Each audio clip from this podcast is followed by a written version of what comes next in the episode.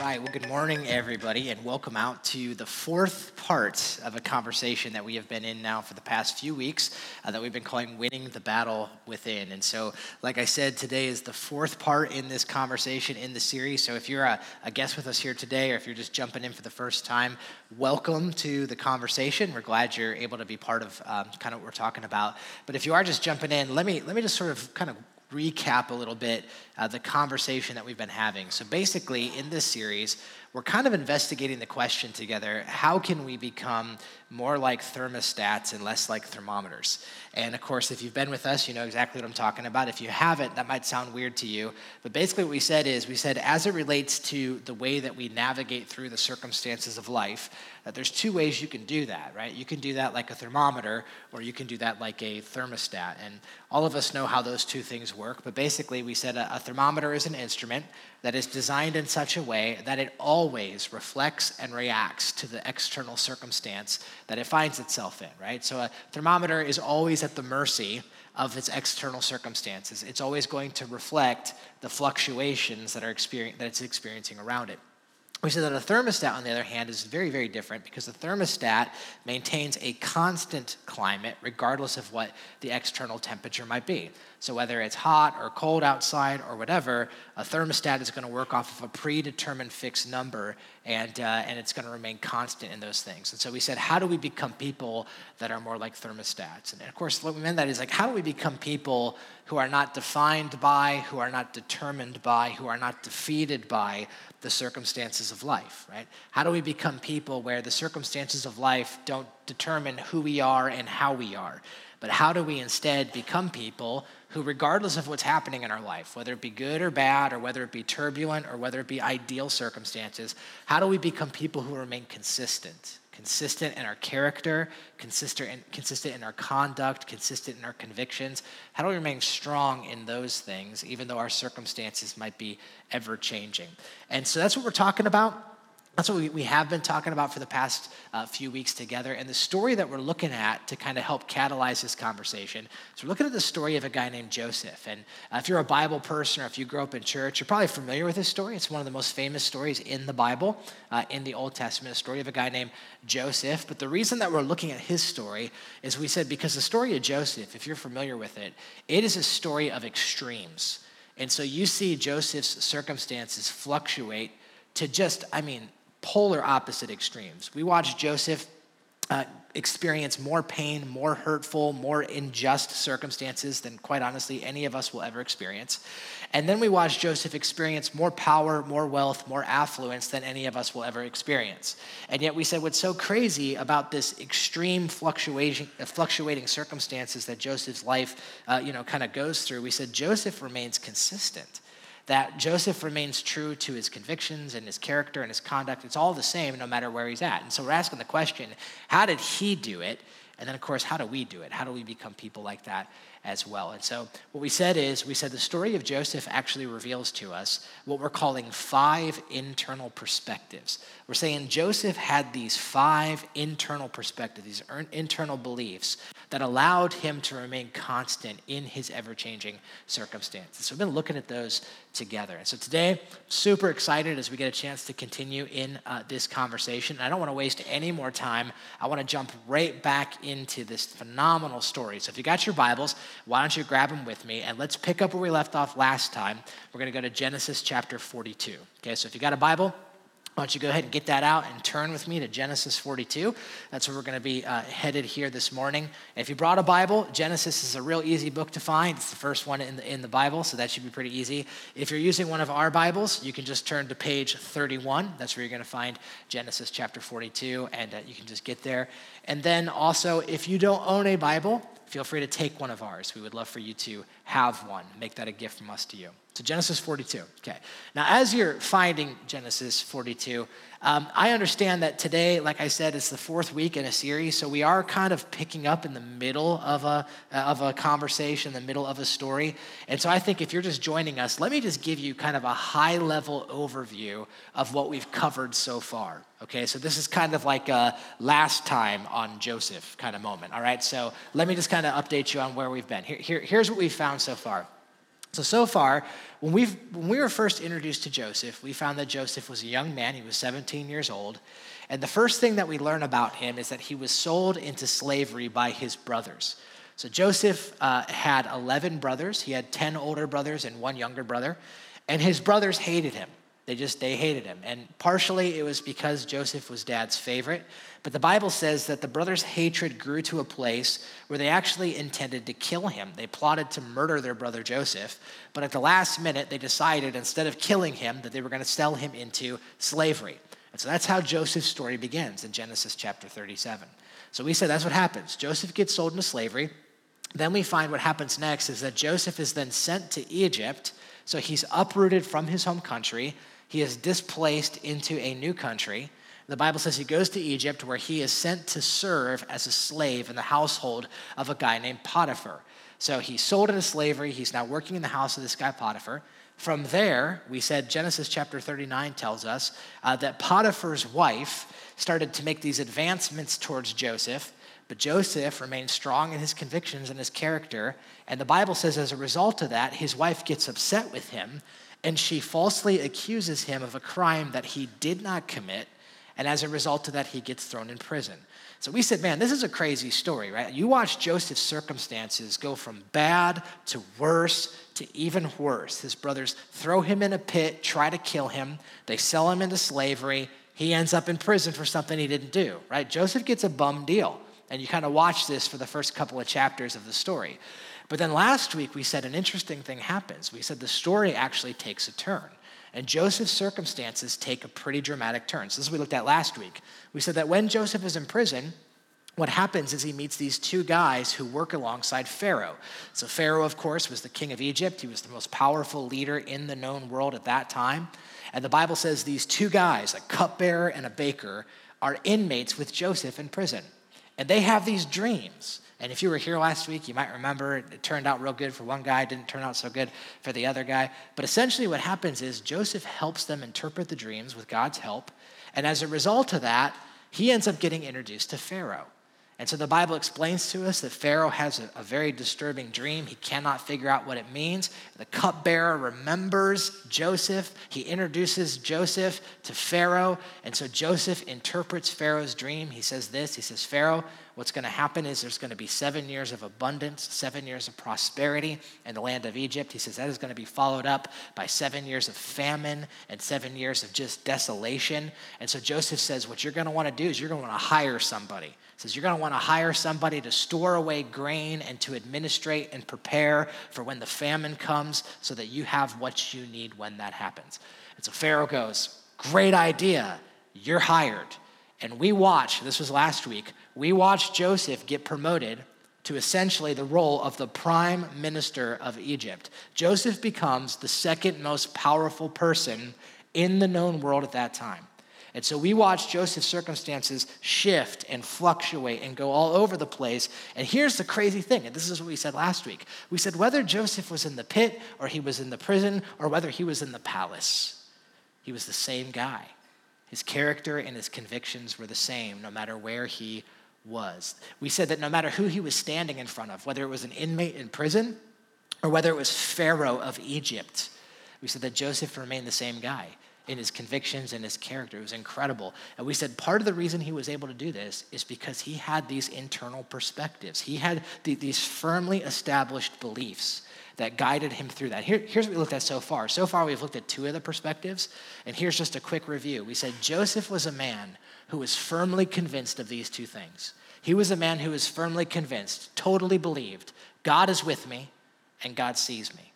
And God is with me and he sustains me. The reason that Joseph was able to be a, a, a, thermostat in these moments is because he was positive God is with me, and God sees me, and God is with me, and he sustains me. In fact, you might remember a couple weeks ago, we've been, we've been posing this question to us, right? We've been asking, what would someone in your circumstances do? What would someone in your present circumstances do who is totally convinced that these two things were true? What would someone in your circumstances do if they were totally convinced that God is with them and God sees them and God is with them and God sustains them? So that's the kind of guy Joseph is.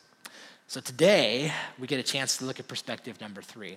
And I'm really excited about this because I think what we're going to find today is we are going to find Joseph in a set of circumstances that, quite honestly, I think are a set of circumstances that many of us have only, have only daydreamed about. All right? And so here's what we're going to see. We are going to see today Joseph in a circumstance where he is reunited with the people who have hurt him and have harmed him and have caused him the most severe injustice in his entire life. We're going to watch Joseph reunited with his brothers. And we are going to watch that Joseph, the tables have turned, and all of the power is his in this moment. And what he does is absolutely phenomenal. I just want to watch this together. So let's pick it up. Genesis chapter 42 is where we're going to start, verse 1. Let's jump in. So when Jacob learned that there was grain in Egypt, he said to his sons, Why do you just keep looking at each other? He continued, I have heard it said that there is grain in Egypt, so go down there and buy some for us so that we may live and not die. All right, now let me just pause for a minute. I don't know why. I love what he says here to his sons. Jacob looks at this and says, Why do you keep looking at each other? Doesn't that just sound like something a dad would say? Like I can hear myself saying that to my kids. But let me explain what's going on. You might notice in Genesis 42, the camera angle shifts in the story. And all of a sudden, we're back in the land of Israel. So, the past couple of chapters, we've been tracking Joseph. We've been down in Egypt. But now the camera shifts. And now we're back up in the land of Israel, where Joseph's father and his brothers are at. The last time we saw these guys was back in Genesis chapter 37 when they were selling him into slavery. So now we go back to them. And the Bible says that Jacob, that's Joseph's father, learned that there was grain in Egypt. So this is during the famine, right? So the famine is taking place. The Bible says that the famine was so severe, it didn't just affect Egypt, it affected all of the neighboring nations as well. And so uh, Jacob looks at his sons. He says, Why do you guys just keep looking at each other? He's like, Why don't you go do something about this? I heard there's grain in Egypt, so why don't you go down there and get some grain so we don't die? And so look at this. The Bible says, Then 10 of Joseph's brothers went down to buy grain from Egypt, but Jacob did not send Benjamin. Benjamin, by the way, was the youngest. He said, Jacob didn't send Benjamin, Joseph's brother, with the others because he was afraid that harm might come to him. So basically, Jacob says, You guys go down to Egypt, get some grain. Benjamin's staying with me because the last time I sent you guys out with the youngest, it didn't work out so good. And so he says, This time I'm just sending the 10 of you. Now, here's the thing I want you to understand because this is really crucial. The same 10 brothers that are going down to Egypt to get grain are the same 10 brothers who sold Joseph into slavery. Right, so you see where this is going, right? So, so watch this. So Israel, that's another name for Jacob, Jacob's sons were among those who went to buy grain, for there was a severe famine in the land of Canaan also. Now, Joseph was the governor of the land, the person who sold grain to all of its people. All right, so get this if you wanted grain, you had to go through Joseph. Joseph was the prime minister of Egypt, and he was the one who controlled the, the, the, uh, the ingoing and outgoing of grain. So if you needed grain, you had to go through Joseph. And now his brothers are coming to get grain. And so the Bible says when Joseph's brothers arrived, they bowed down to him with their faces to the ground. So I want you to follow this. This is now the first time since Joseph was a 17 year old young man who was sold into slavery that his brothers and he have seen each other. Right, this is the first time that they have been reunited. And the Bible says that when his brothers come into his presence, the first thing they do is they bow down to him. Now, this would have been custom, right? If you were going to go to an Egyptian high ranking official to ask a favor, you would bow down to them. So they bow down to Joseph, as was custom. Now, watch this. As soon as Joseph saw his brothers, so as soon as Joseph saw them, the Bible says he recognized them. Joseph knew right away who they were. He's like, These are my brothers. That's them. That's them.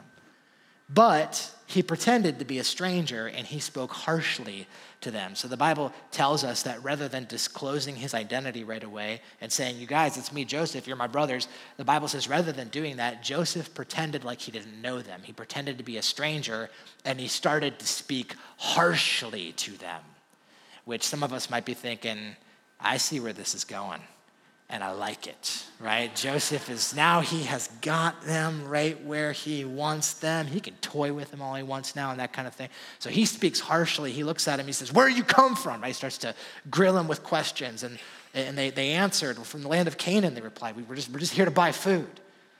And uh, although Joseph recognized his brothers, this is interesting, they did not recognize him. His brothers didn't know that it was him. Now, real quick on this, some of you might be thinking, how is that possible? How is it possible that out of 10 brothers, not one of them recognizes that this is their brother Joseph? And uh, let me just kind of say real quick, sort of a side note, there's actually a lot of reasons why this is probably the case. So, so here's the first one. The first one's kind of an obvious one. The first one is this his brothers weren't looking for him, right? And so they probably weren't expecting that their brother was going to be the second most powerful dude in the world. So they weren't looking for him, right? But the other thing that's real important is you got to understand that there has been a lot of time that has elapsed here. And so when this, if you do the math, this is about 20 years after they originally sold Joseph into slavery. So when they sold Joseph, he was 17 years old. Now he's 37, 38, 39. A lot of life changes in, uh, in that kind of span. He's a man now, right? In addition to all of this, we also know that, uh, that Joseph worked for Pharaoh. Because he worked for Pharaoh, it would have been customary for him uh, to reflect the style of Egypt. And so Egyptians were clean shaven, they would wear wigs. Hebrews, on the other hand, would sport beards. That was just kind of the normal thing. So he didn't look like a Hebrew man, he looked like an Egyptian guy. And then, in addition to all of that, the text actually tells us a little bit later that when Joseph interacted with his brothers, he did so through an interpreter. See, Joseph could speak Hebrew because he was born a Hebrew, but he pretended that he couldn't. And so he spoke Egyptian and he used an interpreter to speak to his brothers. So all of that accumulates to the fact that they did not recognize, they didn't know who he was. And then look at this the Bible says, Then Joseph remembered his dreams about them. I think this is fascinating. The Bible tells us here we are 20 years later, and in this moment, Joseph remembers the dream that he had. And you guys remember the dream if you were with us, right? The dream that he first had about his brothers in Genesis 37 when he was 17. This is the dream that started this whole thing off. This is the reason his brothers hated him all the more. What was the dream? You guys remember? The dream was that his brothers were all bowing down to him. And now, 20 years later, Joseph is standing and his brothers are all bowing down to him. And the Bible says that in that moment, he's like, the dream, the dream. That's right. God told me this was going to happen. And it's happening right now. Now, what happens next? Um, I wish we had time to get into all of the details, but for time's sake, I'm just going to summarize a little bit. And I would encourage you, if you haven't jumped in on that reading plan uh, that we've created that's on the app, there's also a physical copy out at the Welcome Center reading through the story of Joseph. It's not too late to do that. I would encourage you to read this story, it's so powerful. But what happens over the next couple of chapters is Joseph proceeds to, to conduct a series of tests to his brothers. So he does a bunch of different things to see if their heart has changed. They don't recognize him. Joseph never tells them who he is. He just conducts these tests, and it's actually pretty brilliant. But finally, by the time you get to Genesis chapter 45, which is where I want you to look now, so if you leaf over just a couple of pages to Genesis 45, Joseph can take it no more. And so he reveals himself to his brothers in this chapter. And in my opinion, just in my opinion, I think this is just the coolest part of the whole story. Joseph is about to disclose his identity to his brothers in Genesis 45. Now, before we look at what he does, because like I said, what he does is just amazing. But before we look at it, I want you just to take a moment with me, and I just want you to think through the gravity and the severity and just the nuances of Joseph's present circumstance in Genesis 45. Okay, so I just want you to think about with me what are Joseph's circumstances here before he reveals his identity to his brothers? And here it is. Here's what we know. First off, we know that for the past 20 years now, Joseph has been living a life separated from his family and from his country because of a severe act of injustice that was inflicted upon him by his brothers. So here's what we know we know that Joseph, for the past 20 years of his life, has been detached from his family. He's been uprooted from his home country. He has been enslaved and he has been in prison. Everything that has happened to him over the past 20 years was catalyzed by one singular event. And that event was right here. His brothers sold him into slavery, right? In addition to this, we also know that his brothers, those same brothers who are responsible for that act, are all bowing and standing before him. So he's got them right there. And he is in a seat of power, and he is in a position where he can do just about what he wants in this moment. In addition to this, he recognizes them, they don't recognize him. They don't know who he is. Oh, but he knows exactly who they are. He knows what they've done. He remembers everything, and he's in this moment where, where he is he is is incognito, but he recognizes who they are. And then they have a need. Right? They need grain. Everyone needs grain. He has what they need. In fact, the Bible tells us Joseph is, is the link between getting what they need to live and not getting what they need and dying. And so Joseph is in a position where he holds all the cards in his hands. And then on top of all of this, on top of all of this, I just want you to understand that in this moment, Joseph has unlimited power to just do whatever he wants.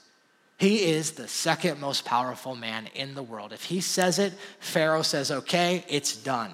Joseph has all the power in this moment to do just anything he wants to do. And I think when you when you see this, you begin to understand this is an emotionally charged situation.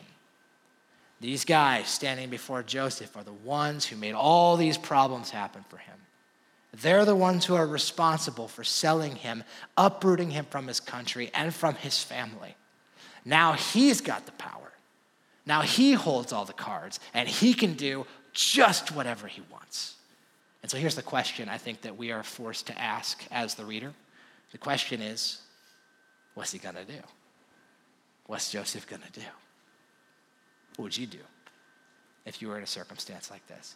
He could, go a lot of directions here, couldn't he? He, he could go the direct route, right? He could kind of go the aggressive vindication direct route, which I think is what many of us would. That's probably what Hollywood would do. Like Joseph could be like, You guys ready? I'm Joseph the one you sold, right? Prepare to die. Like he could do that if he wanted to. Just, you know, they could have just totally could have went that route. That's what Hollywood would probably do, right? You know what he could have done? He could have went the indirect route. He could have went the "How do you like me now?" route. He could have, right? He could have been like, "Hey, uh, I'm Joseph, your brother that you sold, but uh, you know what? It's all right because." Uh, Look around. Things turned out pretty good for me, didn't they? You guys notice my palace? Did you see the Lambo, the Ferrari in the garage? You guys ever hear of a little guy named Pharaoh? Yeah, we're like this, right? It's my, yeah, I happen to know him. He's on speed dial. If you want me, I can get an autograph. You know, most powerful guy in the world. He and I are like besties, whatever, right? He could have done that. He could have just been like, "How do you like me now?" He could have done that, right? How about this? He could have went like this. He could have done the justice route. Could have went that route. He could have said, you know what? Let's just be fair. Let's just be fair. You sold me into slavery and I went to prison. So now I'm just going to return the favor. So let me introduce you to a good friend of mine. His name is the prison warden. I have told him a whole lot about you. He can't wait to meet you. So enjoy the rest of your life locked up next to a large, hairy man named Marge. right? He just could have. He just could have done that. You know what? At least, at least, you know what he could have done at least? He could have just done this. He could have just said, You need grain, I have it, and the answer's no. No. I'm supposed to do you a favor. Where were you when I needed you? You weren't here. So you know what? No. Good riddance. Bye. Hope you, hope you survive. Good luck on your own. That's what he could have done. He would have been justified to do any of those things. Let me ask you, what would you do? What would you do? Think about it for a minute. The person who has hurt you the most, just think about this. The person who has inflicted on you the most severe injustice that you've ever experienced. Man, they, they abused, they hurt, they cheated, they whatever. The person who has inflicted the most severe damage on you, what would you do if you had all the power? It was all on your side and you had something they need and they needed it from you, and you could just say, no. Or you could just do, what would you do in this circumstance? Emotionally charged situation. Well, watch what Joseph does. Watch what Joseph does. Start off in verse 1. Then Joseph could no longer control himself before his attendants. And he cried out, Have everyone leave my presence. So Joseph couldn't, couldn't take it anymore. He's like, Everyone out, everybody out. So there would have been servants and attendants that were there. And he's like, Go away. And he says, There was no one with Joseph when he made his present known to his brothers. So Joseph has them alone, which, by the way, the last time his brothers and him were alone, they sold him into slavery. They had the power, they had him alone, and they sold him into slavery. Now, Joseph has them alone, and he has the power. Now, watch. And he wept so loudly that the Egyptians heard him, and Pharaoh's household heard about it. So, so, so get this. The Bible says that Joseph, this is just like, I mean, the floodgates just break open. This is 20 years of pent up frustration and angst and pain and, and hurt. 20 years of this. Joseph is, is holding it back. He can hold it back no longer. The Bible says it just erupts. And this isn't just like he shed a tear and it rolled down his cheek. Now, this is like he is heaving. I mean, he is sobbing so loud, the Bible says the Egyptians heard him and that Pharaoh's household heard about it. Everyone's like, Did you hear that? That was crazy. That guy was crying so. I, it was that kind of crying. And then watch this, verse 3. Joseph said to his brothers, here's a big, the big reveal. This is great. Joseph said to his brothers, I am Joseph. So he says, It's me. And the first thing he asks, is my father still living? So he says, I'm Joseph. Is dad okay? Is dad alive? And the Bible says his brothers were not able to answer him because they were terrified at his presence. To which I'm going, yeah, I think that makes sense that they would be terrified, right? In fact, it's interesting. The word terrified originally in the Hebrew language, it means uh, to be dismayed or to be dumbfounded. It literally is the same term that's used of the paralyzing fear that's experienced by those involved in war. It's the same thing. So the idea is they were shell shocked, right? He's like, I'm Joseph. And he's like, is, is, is my father alive? And they're like, I can't move. I can't talk. I can't. This is the biggest oh no moment, right? This is like the ultimate check underwear light just came on situation. Like, oh, oh no. Whoops, right? So that's what's going on. Now watch this. Then Joseph said to his brothers, Come over here, come close to me. To which I'm guessing they're probably like, You know what? No, we're good. We're fine just over here. And he says, No, come over here. So they had done so. And he said, I am Joseph. I am your brother Joseph. My guess is he probably was saying, Look at me. I am your brother Joseph. And then he, he says this He says, The one that you sold into Egypt. Which I don't know about you. I don't know if it was necessary to add that second line. I'm guessing they knew, right? He's like, I'm Joseph. They're like, Joseph? We know a lot of Josephs. I don't know, you know? Was, the one in slavery. Oh, yeah, okay.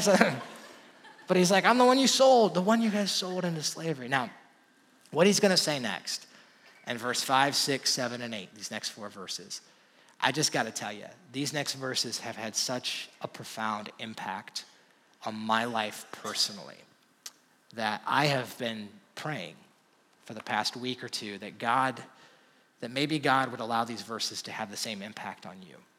And uh, I actually remember where, I, I, remember when I first studied this passage and when I first read these verses, I remember it was just a, a paradigm shifting moment for me.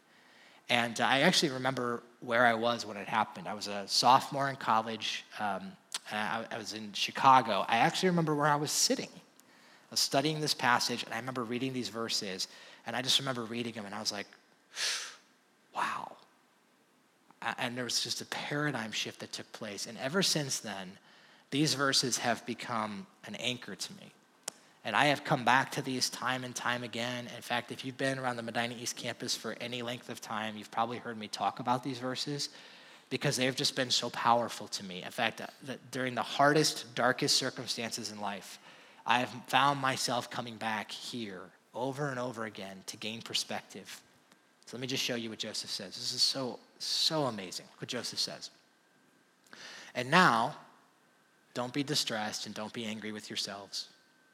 He says, don't be, don't be upset, don't be mad, don't be scared with yourselves for selling me here, because it was to save lives that God sent me ahead of you. Now, now I want you to just think about this before we look at the next couple. I want you to just think about this for a minute. Look at the language that he says here. This is just really strong. Joseph says, to his brothers who sold him into slavery 20 years ago, he looks at him and says, Don't be mad at yourself. Don't be upset with yourself. Don't be scared of me because you guys sold me into slavery. He said, Because God is the one who is sending me. God is the one who is sending me. And I think the key to understanding the power of what Joseph is saying lies in understanding these two words. He says to his brothers, You guys sold me. You sold me. But God sent me. God sent me. Here's why I think this is so important. I believe that what Joseph does right here is he introduces us to a new category of how to process through emotionally charged, painful, hurtful, unjust circumstances that we face in life. Here's what I mean by that. All right. I think that whenever we face serious pain, serious hurt, serious injustice, right? I mean like heavyweight stuff. And I think all of us, to some extent or another, have experienced that. And I don't know what it is for you. It could be a lot of things, right? Maybe somebody abused you. Maybe someone cheated on you. Maybe someone, I don't, took something from, whatever it is. But I think whenever we experience pain on that level, there tends to be one of two general responses that we gravitate towards as people, right? And I don't think this surprises anybody. I think you probably all agree with this. There tends to be one of two general responses we have. And here's the first one. The first one is when we experience pain and injustice on that level, some of us choose to repress it, right? We, we ignore it, we repress it, we just, we try to live as if it didn't happen, we stuff it down and so we just say, you know what, I'm not talking about it, I'm not thinking about it, I'm not reliving it, I'm just gonna live life like it never happened. Just gonna forget about it. No, I'm not gonna live like that anymore. I'm just gonna not deal with it, I'm gonna shove it down. We don't talk about it, I don't think about it, and we just act that way. And for some of us, that's how we gravitate. We tend to repress stuff, shove, right? Some of you do this, some of us know people like this. And if you do, you know how it works, right? Here's how it works. Oh, you don't ever talk to mom about that. You don't ever bring that up. You don't bring that name up to dad. Oh, no, no, no, no, no, no. You got to understand in our family, that's a topic we never talk about. Oh, you bring that up. Ooh, you don't do that. We just pretend that never happened. We just don't mention that person's name around here, right? You know how that works. On the flip side, here's the other response it's the opposite, right? Repress it, suppress it, deny it. On the other hand, we amplify it. That is, we're consumed with it right? It defines us. It's the thing we're constantly, and a day goes by that we're not reliving the pain, reliving the hurt, reliving what they did to us. We're thinking, it, it, it drives us, it defines us, it determines how we are in a given day, right? Just thinking about it, and man, we're ruminating on it, and we're driven to vengeance or revenge or a desire for justice, or we're driven by bitterness and we choose to live in that place because this is what they did to me. And you got to understand that if someone did that to you, the reason I am the way that I am is because they did that to me. And if someone did that to you, you'd be just like I am. You understand that? And man, it just, it consumes you, right?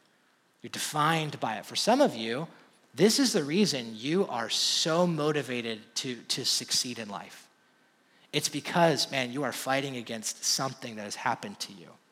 Oh, I'll show them. Oh, I'll show them. Maybe that person isn't even alive anymore. Oh, I'll prove to them, right? And it controls you. For some of you, you're defeated by it. It defeats you. And you look at your life and you say, if they wouldn't have done that, man, my life would be so much better. I would be so much better if this never happened. You got to understand that my life was going a certain direction and it was all good, but then this happened and now I'm living a second class life. And if that wouldn't have happened, everything would be okay now. And, and man, it just defeats you. See, but here's what I love about Joseph. He's going to show us a third way because here's the truth. Whether you suppress it or you amplify it, whether you deny it or whether it consumes you, either way, that thing's got control over you. That thing has power over you. But Joseph shows us a different way. And I think this is so, so strong. Look at this.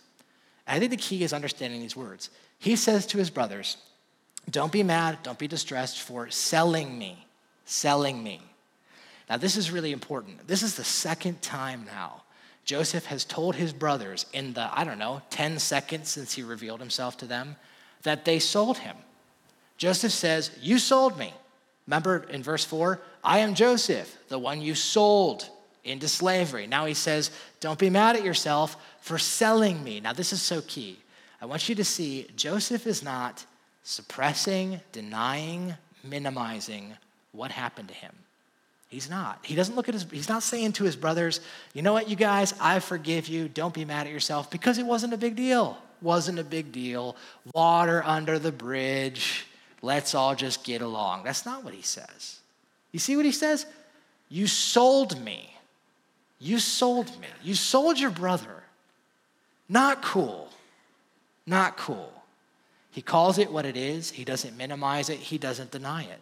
He says, You sold me. He's not repressing it. He's not suppressing it. He's not not dealing with it.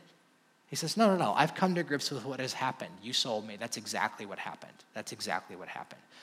In fact, I think it's interesting that I think this points out a very, very, very important point to us. And some of you need to hear this this morning. And I think this is very true. If you're a person that represses, suppresses, denies, and pushes down, I think it's important that you hear this. You cannot heal from what you will not name. You're never going to heal from what you're not able to name. And so if you think that the route is, I'm just going to ignore it, pretend it didn't happen, and I'm just going to go on my, living my life and it's not going to have control of it, it's absolutely incorrect. It will always have control over you. You cannot heal what you will not name. So Joseph says, You sold me. You sold me. Now, now here's the thing I think is real important here, too. He's not minimizing it. And I also think that sometimes when we read this story, or at least I can speak for myself, when I read this story, sometimes I make Joseph to be such a hero that I think that somehow he's emotionally immune from the pain that this would have caused him. Like, oh, Joseph is like, I forgive you, no problem. I've never wrestled with bitterness ever. I'm great that you guys, but I don't think that's true. I actually think there's great indication in the text that Joseph wrestled severely with the emotions that were caused from this act of injustice. Let's give you a couple examples. Here's one. If you read through the story, one of the things you'll notice is that when Joseph's brothers don't recognize him, but he recognizes them, many times in their conversation, they mention Joseph's name. And every time that happens, do you know what Joseph does? He has to leave the room. He leaves the room and he weeps until he can regain composure and then he comes back in and he continues in the conversation with him. Why does he do that? Well because man this is just this is just uprooting all kinds of baggage in joseph. The other thing i think that shows us that joseph really wrestled with the emotions that that uh, that, that from his past and from this act of injustice is what he named his children. I don't know if you guys if you've been reading the story if you notice this it's really weird what, what joseph names his first two kids. I'll just show it to you. It's in genesis 41 Joseph named his firstborn Manasseh, which Manasseh, by the way, means forget. And he, he names his, his first son Forget. He says, It is because God has made me forget all of my trouble and my father's household. So he names his first son Forget because God's made me forget about all my brothers and all the trouble that caused me down there. The second son he names Ephraim, which means fruitful. He says, Because God has made me fruitful in the land of my suffering. Do you notice both of the names of his kids are direct responses to the pain of his past? You notice this? His first son he names Forget, which I don't know about you. I just think that's really ironic that he's like, I have forgotten about the, my brothers and all the terrible things they've done, so I'm going to name my son Forget. So that way, anytime I forget that I have forgotten, I can remember to forget because every time I say his name, which is only a hundred times a day, I'm gonna remember that I forgot. I'm like, what is this? Weird, you know? And then this other son is named Fruitful. And a lot of commentators are speculating, why does he name his kids these two things? But here's what I think. You know what I think he named his kids? I think he basically named his kids a reaction to his past. He named his kids, Forget You and I Win. Those are his kids. Forget you and I quit, forget you, quit picking on I win, right? And that's like, he, those were his two kids. Which, by the way, if you are looking for baby names, I'm just saying, forget you's got a nice ring to it. So go for that one, right? So, but that's what he names his kids. Why would he do that? Well, because he really wrestled with the emotions of this. And yet, even though Joseph doesn't minimize it, even though Joseph doesn't deny the pain that had happened, even though Joseph had severe emotions, like he's weeping in front of his brothers, the Bible says he still is able to look at them and he's able to say to them, Don't be upset with yourself. I forgive you. Don't be afraid of me. Don't be afraid. Now, how is he able to do that? Well, I think the key is in the second word, because this is what he says Don't be angry with yourselves for selling me, because it was to save lives that God sent me. God sent me. He says to his brothers, You sold me. That's what happened. Not minimizing that. That was not cool. But there was a bigger reality that was happening. and that is that God was sending. In fact, I think it's interesting if you notice in the next four verses, three times, he's going to reiterate this. So look, it is to save lives that God sent me. For two years now, there has been famine in the land, and for the next five years, there's going to be no plowing or reaping. God sent me ahead of you to preserve for you a remnant on earth and to save your lives by a great deliverance. So then it was not you who sent me here, but it was God. He made me father to Pharaoh, lord of his entire household and ruler of all of Egypt. You see what Joseph says three times over? He says, You sold me, but God sent me, God sent me, God sent me. In other words, what Joseph is saying is this He's saying there is no amount of human selling that can ever overpower God's ability to send. And I think this reveals to us the third perspective that Joseph had. I put it this way in my notes. I think Joseph's perspective was this God is with me, and God sends me. God is with me. God, Joseph was a man who was firmly convinced of this reality. God is with me. And even though you sell me, and even though you sold me, God sends me. God sends. There's no amount, there is no amount of human selling that is ever going to overpower a sovereign God and his sending. And so, because of this, Joseph is able to look at his brothers and say, Don't be mad at yourself. Don't be angry. Why? Because what you intended for evil, he's going to say this in chapter 50, God intended for good. I think what Joseph does here, by the way, is I think he introduces us to the reality that there are two lenses by which we can look at injustice, painful, harmful circumstances in our life. We can choose to look at it through the lens of the selling. This is what they did, this is the harm they inflicted, and we can choose to live here. And I think if we do that, it will always control us. But Joseph shows us a different way. He says that we could also look at it through this lens the lens of the sending. That even though they intended for evil, God can use this to accomplish good. In fact, it's really fascinating. If you actually read through the story of Joseph, you can read through it through either one of these lenses. You can read through the lens of the selling, what people were doing to Joseph, or you can read it through the lens of the sending. Here's what God was accomplishing through the story. And let me just give you, just for, just for the sake of clarity, let me just give you a brief example of what I'm talking about. So I'll just give you a brief example. But let me just show you. So I have two columns selling and sending. Okay? And this column, this is what people do to each other. And then you have the sending. This is what only God can do. This is what God accomplishes. And if you read the story of Joseph and you do this, you will notice that there is an incredible movement that both of these are, things are happening at the same time. So I'll give you just a few examples. Here's one.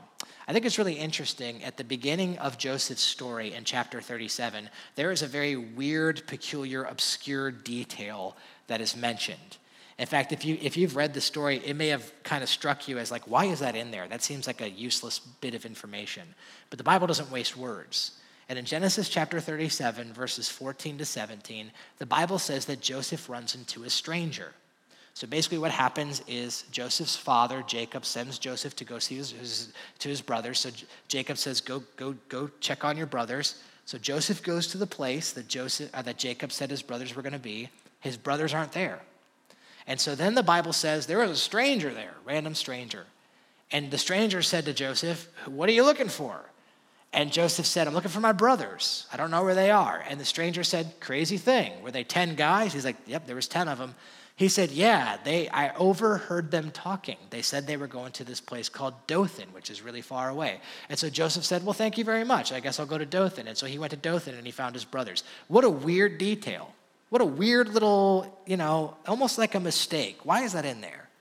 But yet, it's really interesting. If that stranger would not have been there, Joseph would have never found his brothers. He would never found them. This story would never happened. It's interesting. When he gets there, his brothers plotted to murder Joseph. But at that very moment, when they were getting ready to murder him, an Ishmaelite caravan passed by and Joseph was sold into slavery instead. Joseph's brothers sold him. That's what they did. But you got to understand that God was sending because if that caravan had not come at precisely that right moment, Joseph would have never gotten to Egypt and most likely he would have been killed by his brothers. The story would have ended there. They were selling, God was sending. When he was in slavery, Potiphar's wife falsely accuses Joseph of rape. She sold him out. Terrible situation. She sold him out, but God was sending. The Bible says that had Joseph not been in prison, he would have never met the cupbearer who ultimately introduced him to Pharaoh. And then on top of all of this, wherever Joseph went, he was given the responsibility of administration. When he was in Potiphar's house, Potiphar said, I'm putting you in charge of administrating my whole household. When he was put in prison, they said, You're in charge of administrating the whole prison. All of this was preparation for the moment when Joseph would administrate the entire Egyptian nation. And all I'm saying is, you can look at this story through two lenses. You could focus on the selling, the selling, the selling but what's very clear is that no matter how many people tried to cause evil towards Joseph and tried to sell him out, they could not overpower God's sending power. Now, the crazy thing is, none of this would have happened had Joseph not been a thermostat. If Joseph would have caved into his circumstances, if he would have just given in to Potiphar's wife, if he would have just said, you know what, forget my brothers, whatever, I'm just, if he would have done any of that kind of stuff, none of this would have ever happened. But because he was strong in his convictions and character. He watched God send him. Now, let me just talk about us for just a second. That's this. As it relates to the painful, hurtful, unjust circumstances you have faced in your life, what lens do you look at those through? You focus on the selling? This is what they did to me. This is the, the pain they've inflicted, they've caused. Do you allow that to define you and defeat you? Or can you focus on the sending?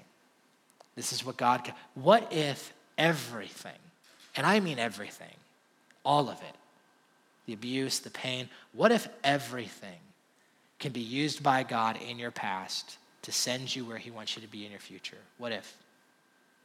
What if you lived your life? What would change in your circumstances if you genuinely believed in the midst of your circumstances right now that God is with me and God sends me? How would that change your perspective? How would that change your attitude? How would that change your response? Because that's what Joseph believed, and that's what empowered him to take a step towards forgiveness with his brothers. God is with me, and he sends me. I'm going to ask the band to come up, and as they, they make their way up, I actually um, want to end today's conversation with a little bit of homework. Okay, this is a little piece of homework I want to give you. I know homework has a negative connotation, so maybe I'll change it. Here's a challenge for you, okay? And I, I triple dog dare you to do this. This is for everybody in the room, all right? I want to challenge you this week. I have found this to be a very, very helpful exercise, and I think if you do it, you will find that to be true as well. I want to challenge you to carve out some time this week, say maybe by half an hour or so, just be with God.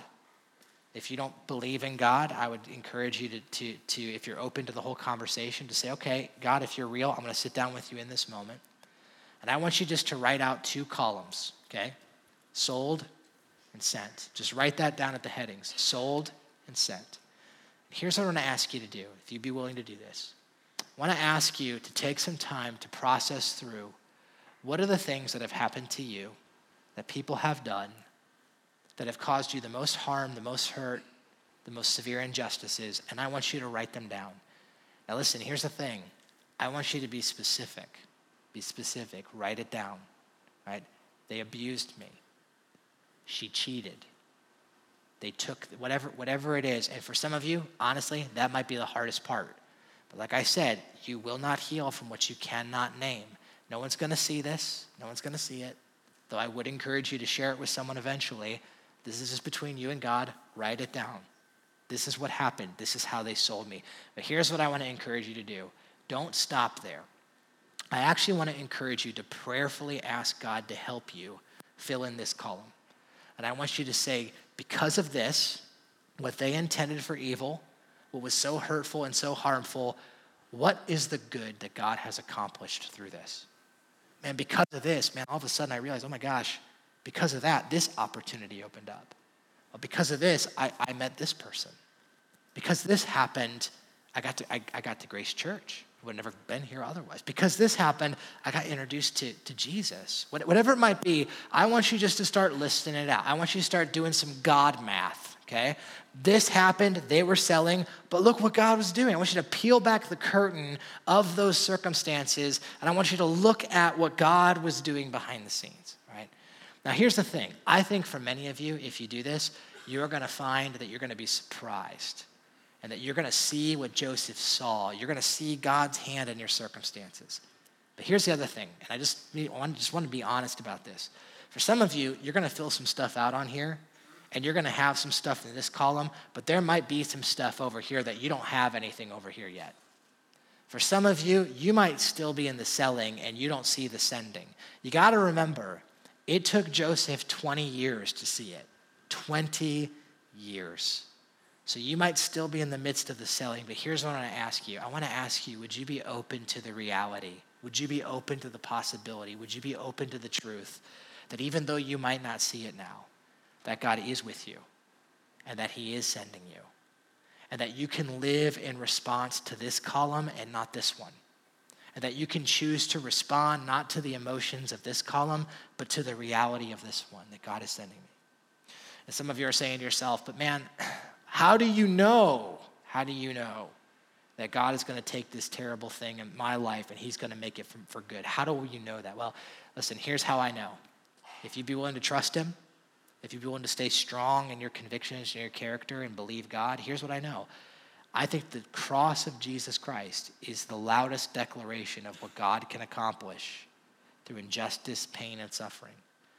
If God can take that level of injustice, the crucifixion of his son, that level of pain, that level of evil, and he can redeem that for the salvation of humanity, what is outside of his realm of control to send you for your good and for his glory? What if you lived in light of this reality? God is with me, and he sends me. God is with me, and he sends me. Let's pray. Well, Jesus, it's, uh, it's, uh, it's a very, very, very difficult reality sometimes to grasp when we don't see it. But the truth is, your word is abundantly and loudly clear that Jesus, you are with us and that you send us. That if we would trust you and that if we would obey and listen to you through our circumstances, that if we would not give up but stay strong, Father, that you would see us through and that you will send us. God, the truth is, for some people who are in this room, we would write some stuff in that sell column. There's some tough stuff represented in this room in that selling column. Unthinkable, unmentionable things that have been done. And God, it's hard. It's hard to name it. It's hard to, uh, to not allow that to, to define us, Father. But I pray that you would help us by faith become people who are defined not by the selling, but by the sending. Lord, would you help us to be people like that? Would you fill us with faith, fill us with courage, fill us with, fill us with wisdom that we could respond to you rather than react to the emotions and the selling that others have inflicted on us. So, God, I pray that as a result of today's conversation, that we would live differently. And we just want to pray these things and ask it in Christ's name. Amen.